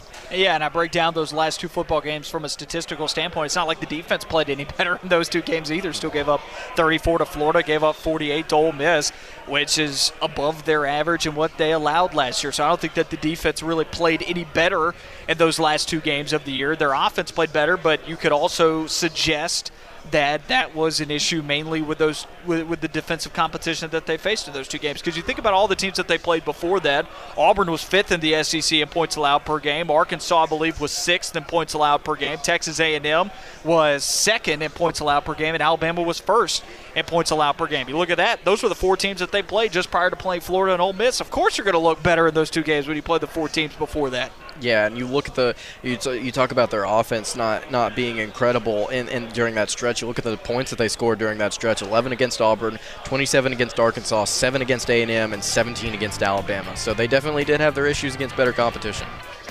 We need to take a quick break here. You're listening to On the Line, special coverage of S E C Media Days presented by the Orthopedic Clinic, Redmont Vodka, and Kia of Auburn.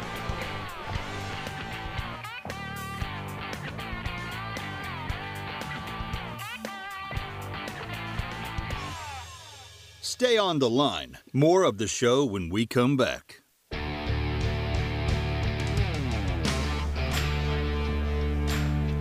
Back on On the Line, Noah Gardner and Lance Dawe with you for special coverage of S E C Media Days presented by the Orthopedic Clinic, Redmont Vodka, and Kia of Auburn. Day one here at S E C Media Days in Hoover. It's been a fun day up to this point. We've talked with Jake Crain of the J-Boys Show. If you missed any of our show so far, go and find the podcast wherever you get your podcast. Also, keep up with all of the content from S E C Media Days out on radio alabama sports dot net and on the Radio Alabama Sports Facebook page. Follow it on Twitter at Radio A L Sports. It's the place to be for Auburn and Alabama content as well as high school sports content. Once again, that's radio alabama sports dot net. About thirty minutes left of the show here until the drive with Bill Cameron and Dan Peck following us on E S P N one oh six point seven at Fox Sports Central Alabama. Going back to Dan Mullen earlier today, he was asked about college football playoff expansion. What was kind of your takeaways from what he had to say? Keep it real, I didn't hear what he had to say about it. Well, I'll be honest with you, it was kind of uh, it was kind of going back into a little bit of the history, a little bit is what it seemed, of, of how the of how college football has evolved a bit, going back to when it was the B C S system to four-team playoff and whatnot. And a lot of these coaches, when they're asked this question, some are for it and some are just kind of don't really have too much of an opinion on it. Yeah, and, uh, and you know, we've we've – gotten to hear, for Auburn fans listening, we've gotten to hear Brian Harsin's opinion on it, and I'm sure he'll be able to flesh that out a little bit here uh, in, in the coming days whenever he's able to talk on Thursday. But he he's he is for expansion, and some some coaches flip-flop on it. Uh, I personally really like the four play uh, four-team playoff system. I really enjoyed that. Of course, if we are going to for, be forced uh, into an eight-team playoff, which seems like it's most likely going to happen, you know, I, I'm excited to see some of the matchups that could potentially stem from from that at the end of the day, though, I think we're going to consistently see uh, similar results to what we have seen in the past with with the four-team playoff system. But yeah, uh, it, it, not not a whole lot to, to, to, to gather from a coach that doesn't really it, it articulate his opinion on it. Um, but but I'm sure I'm sure that is a question that is going to be brought up, as well as something else that we didn't talk about a whole lot on Friday, Noah. Some of these questions that are going to be asked, there's a lot of stuff that's going to be touched on in regards to N I L and how players have been handling that and how programs have been handling that. Every coach has been asked that. So I think we're going to be we're going to see a lot of stuff about C F P or yeah C F P expansion, and we're going to see a lot of things about N I L as well. Let's take a listen to what Dan Mullen had to say about college football playoff expansion. I, I don't know. I mean, I, you have to look at it. I mean, honestly, I, I could blow up my Jurgen Klopp and say, hey, I'm a, that's a question for Commissioner Sankey. I'm just here to coach football. Uh, but the, uh, you know, I, I think I think change. I think when the playoffs started, uh, if you would have asked me when the, the you created the fourteen playoff, I'm, I'm sure someone did. If you ever look back and file it, I said it's going to change a lot of things about college football. Not immediately, but over the long haul, it will change a lot of things about college football. Um, And I think it will, and I, I think eventually you will. We will end up getting to an expansion. Uh, I would imagine that would come uh, sometime in the future. Uh, but um, you know, I, I, I think we're still learning. You know, it's interesting to see. We last year we had a lot, several opt-outs during the bowl game. Now, last year was also a very, very difficult year as a whole, uh, mentally and emotionally uh, for players. And the, the previous two years, we didn't have any opt-outs. So uh, when you look at it, I don't know if that was a one-off or, or how it's going to change in the long-term picture of how that'll change things. Uh, but it's going to be interesting to see. I, I think college football will continue to evolve, and once the playoff system started, I think that just was the first step of the, the college football old bowl system that you knew and, and the college football we knew changing into the future. Talks a lot about change. Said, I don't know at the beginning of it. And, of course, we've given our opinions at length about the college football playoff expansion. And I think you and I can both agree it'll be more fun, and it might produce more matchups that are intriguing, especially in the early rounds. And you might see some parity in the early rounds. But at the end of the day, is it the best way to find a national champion? I think some of these teams that are at the top, like I'm curious to see what Nick Saban will say about this later on in the week. The teams that are at the top that are consistently in the top four, those have the most to lose in this change because they consistently prove on a regular basis that they deserve to be there, they that they are among the nation's best when they go undefeated and whatnot. And then now they have to prove it across three more games. Injuries, war of attrition, you see that at the F C S level. It can derail maybe the best team, and the best team may not win it. So is it the best way to find a national champion? Probably not, but it might be more entertaining. Yeah, it's something that you and I have talked about a little bit on the show is that for me personally, you know, the four-team playoff worked well because, you know, there are probably somewhere between four and eight teams that deserve a shot at the national title because you look at the teams that will be filling those spots outside of the the uh, the Power Five champions or the the, the, the I believe it's the way the system's going to potentially work. It's the top five. It's the top-ranked conference champions, excluding the Power Five or the Group of Five. It's the top five ranked champions, and then it's it's um it's it's auto bids or it's it's not auto bids after that. Um, so it's yeah, top six. It's top six rather. Yeah. So I think it's a little bit frustrating uh, to to look at that and say, well, does a team from the Sun Belt truly deserve to go win a national title? Have they proved it against the best competition? Have they gone out there and recruited at that level and then played at that level? And I think I think the I think eight teams is just a little bit too much. I think four teams is is good for where we're at. But at the same time, though, the two things to say also on the flip side, it is so much more fun because there are going to be a lot more matchups. And I'll and pose this question to you as well, just playing devil's advocate. Because I always agree with you more more times than not. ninety-nine percent of the time, I would say. I mean, we're at S E C Media Days here today. I mean, ninety-nine percent of the time, I'll tell you that the Sun Belt champion probably is not good enough to win a national champion. But what happens if we assume that our entire time? When you with this four-team playoff, which is the case because you look at the rankings last year, Cincinnati didn't have a prayer to get into the to get into the college football playoff. U C F never really had a chance either. What happens when you miss that one percent that could have won it all? What do you mean, like for Cincinnati or U C F? And I'm what? not saying that those two teams filled into that category. They may so, not have been able to win a national title, but I'm saying what happens when there is that team that comes along one day that is a Sun Belt team, that is a you know a Conference U S A or an American Athletic Conference team. What happens when that team rolls around that maybe just because they weren't in the Power Five, they're getting overlooked, but maybe they were good enough to do it? See, and I think that U C F team definitely would have been fun if they had gotten selected for the college football playoff. I don't know if it would have been extremely competitive, but I think it would have been interesting considering that they beat – okay, granted, Auburn was injured, but they beat the team that beat the number one team in the nation in, in, in a span of three weeks. So it would have been interesting had a fully healthy U C F team taken on uh, somebody in the college football playoff. So, yeah, I think it's fair, especially whenever you look at it from the parity side of things. Like you said, they've got to get their shot somehow. And if there's a team that comes along that is truly worthy, and if this Cincinnati team this season wins out and they do it in dominating fashion, I think Cincinnati should be worthy. I think they should. They would definitely be worthy of that number four spot. Uh, so, yeah, whenever you look at it in terms of having more fun competition, having a lot more games being played, and the deter- uh, the, the potential of having parity. Again, we don't know whether whether or not it will or it won't, but it seems like on paper it will. The potential of having a lot more parity. If there's an upset, if there's a, con- or a Conference U S A team, a Sun Belt team, a MAC team, whatever whatever group of five team or conference it comes from, if they come along and they are deserving, give them a shot. Give them a shot.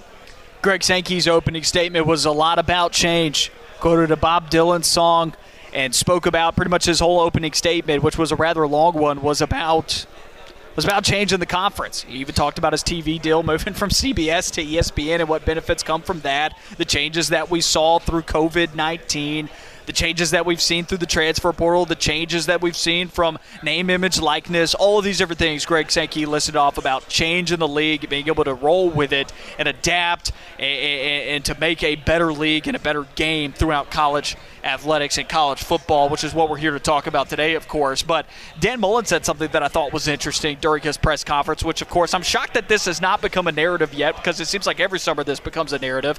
Somebody suggests that somebody should move to the other side, to the other division, mm-hmm. that we should get rid of, you know, cross-divisional rivals or permanent cross-divisional rivals, and Dan Mullen said that today. He said that he would be in favor of throwing out permanent cross-divisional rivals. Where do you stand on that? I think I hate it. You, you you hate Dan Mullen's take, or you hate cross-divisional rivals? Oh, I'm here for cross-divisional rivals. I hated what Dan Mullen had to say about that. I kind of agree with you. I kind of agree with you. Because Deep South's oldest rivalry yeah, oh, would cease to exist. That's exactly what I was about to say. Now, we're saying that from the Auburn perspective. Yeah. From the Florida perspective, look at who they play. They play L S U every year. Is there like this – Is that there's that doesn't even hold a candle to the history of Deep South's oldest rivalry, right? So yeah. There's some rivals like Vanderbilt, Ole Miss that play every year where, yeah, they're like, ah, we don't care about it, you know?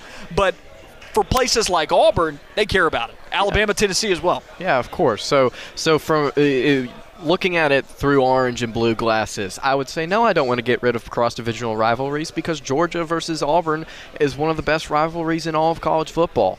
Uh, like you said, though, Florida and L S U, that's still a pretty good co- uh, college football rivalry. Like, that's still a really fun cross-divisional game uh, every single season. So, yeah, I'm for uh, some of these squads taking on each other uh, every single season because because they they're, they they are rivalries. They are what they are. It's fun every single year to see some of these teams from both divisions play against each other. That being said, though, it'd be nice if the S E C – I don't know if this is necessarily fair – Um, this would definitely cause a lot of issues, but it would be nice to see the S E C, whenever they go to schedule cross-divisional opponents, they schedule teams that historically uh, have been rivals. So whenever you look at a team like Auburn, you know, I'd like to see them schedule Florida a little bit more.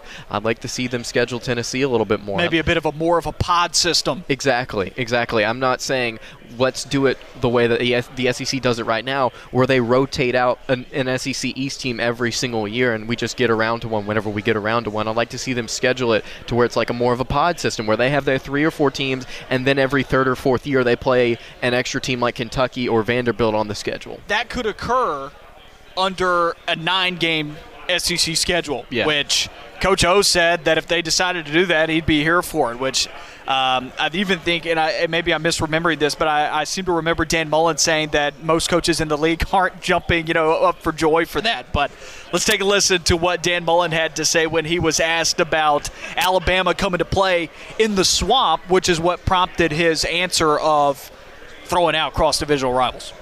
Yeah, I think that's it's really exciting. Um, you know, I get the commissioner in trouble here, but you know, I mean, I'd love this to maybe do away with the permanent crossover team, and, and so you get these type of games more often. I think for the players, uh, for the fan bases, I really think it's exciting to see some more of, of the uh, of maybe uh, you know mixing up the teams from, from the West and, and playing two different teams.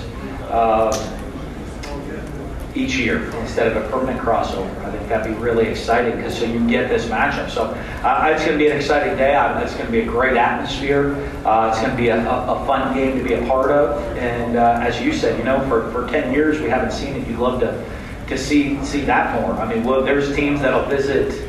There, there's non-conference teams that are going to visit the Swamp a lot more than conference teams. And uh, I think you'd, we'd love to see maybe a better rotation of those teams. I don't know how we actually achieved that better rotation, right. Which honestly the pod system, I'm kind of halfway there on that. Some folks have have made me think, yeah, that's not that bad, but then other I, I also like the way things are right now. But yeah. Then again, a, a game against Tennessee or Florida more than every seven years would be nice. Exactly. That's what I'm saying. So if we go to a pod system, specifically, let's look in Florida's case. If they want to play Alabama more often, if they and Auburn more often, they would have a pod system to where they, they schedule those teams more often than than some other te- than some other teams from the West, and then they play those. So for instance, let's say they do a pod system where it's L S U, Alabama, and Auburn, right? And they do those every – like they play Auburn one year, they play Alabama the next, they play L S U the third, and then the fourth year it's it's a team from it's another team from the S E C West. Then they go again, Auburn, Alabama, L S U, and then it's another team from the S E C West. You could see some type of pod system set up. Of course, that may make it more – the way that they schedule it out, I don't know how they get to that point because I can only imagine that that makes some teams that are at the bottom of the league that don't really have a lot of competition – I would make feel like that would make them frustrated because they're kind of being left out in a certain way depending on the way that the schedule works, right? But again, we don't know if, if they were to go to a system like that, how it would work. But, yeah, I'd like to see something like that. But like you said, I do enjoy the way that the schedule works right now. I, I Dead, it's kind of heading out the door. Uh, we're starting to definitely see some changes in the college game for sure. Um, I don't I don't know if it if, if it benefits college football's longevity. Um, that's not me saying it doesn't. I just don't know if it does yet because we haven't seen this N I L stuff and all the all these different things going on in college football uh, long enough. So yeah, it's uh, it's definitely the game is definitely changing. And uh, in the words of I do not remember the character from Monsters Incorporated, but he puts his arm around Mike Wazowski and goes, "Shh, you hear that? It's the winds of change." You can definitely feel the winds of change here at S E C Media Days. Let's take a quick break here. When we come back, we'll talk a little bit about South Carolina as they're getting, as Shane Beamer's getting ready to go into the main media room in about an hour, or a little bit under that, about forty minutes actually, if I remember the schedule correctly. So Shane Beamer, new head coach at South Carolina, will be getting ready to address the main media room as he's already made some of his rounds. We'll take a quick break here. We will wrap up the show and get you set up for the drive with Bill Cameron and Dan Peck. You're listening to On the Line special coverage of S E C Media Days presented by the Orthopedic Clinic, Redmont Vodka, and Kia of Auburn.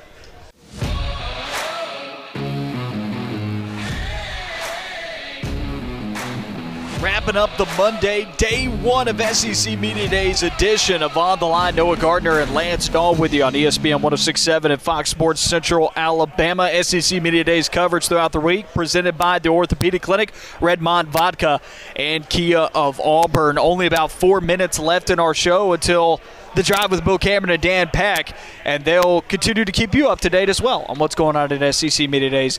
They got a great show packed for everybody as they do every day, and they'll be taking your calls as well. Number to call three three four, three two one, one three nine zero and text line at three three four, five six four, one eight four zero. South Carolina Gamecocks, haven't talked about them a whole lot. Honestly, you look at the you look at the lineup today. Those Florida, L S U, South Carolina.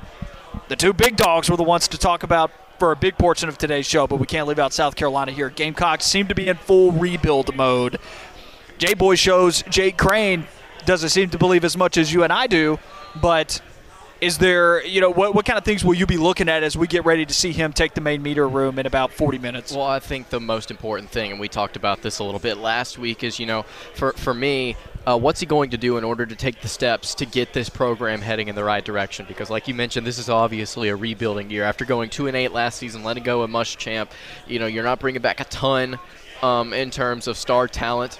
So I think the question for me will be, you know, what are you going to do uh, in order to get these guys uh, heading towards uh, oh, heading towards this rebuild, heading towards getting them in the right direction, heading towards getting to a bowl game? I don't know if that's necessarily obtainable this season, but definitely the question for me is, what are you going to do in order to take the steps to get closer to that?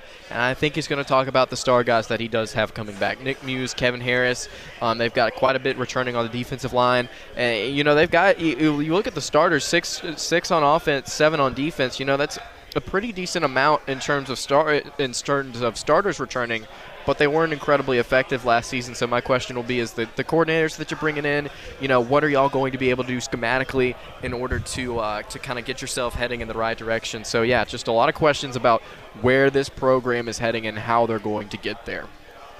I want to see what kind of coach he is. Jake Crain was talking about that a bit with us once again, about how Beamer said he didn't know yet. And that's a big part of that is because he hasn't been a head coach before, but he's been under some, traditionally, some some legends as head coaches. Lincoln Riley not quite there yet, but he's going to be regarded as a very head coach by the time his career ends. I'm sure he's already regarded as a great head coach, and he followed in the footsteps of Bob Stoops. You also talking about uh, Shane Beamer, you know, in his connection uh, to Coach Beamer when he was at Virginia Tech. You talk about Steve Spurrier. I mean, the list goes on and on. He's been around some legendary coaches, and I wonder how that influences him at South Carolina and at what lane he carves out for himself in the S E C, because, you know, it's good to, you know, take the things that work and replicate those things. You don't have to reinvent the wheel, but at some point you have to figure out what works for you, and you have to do that to the best of your ability in order to ma- in order to maximize your se- success, and that goes for anything. Yeah, and I'll say this. I think South Carolina is one of those programs that, you know, college football as a whole is a lot more fun whenever they're competitive, because that means it's not Georgia or Florida winning the East every single season. There's kind of a, comp- uh, a competition between three teams for that for that top spot in the East. So, yeah, I'm excited to see what, what type of coach Shane Beamer is, how he likes to operate. Um, I'm really excited to see what, what how he talks about this offense and talks about some of the things that he's going to be implementing.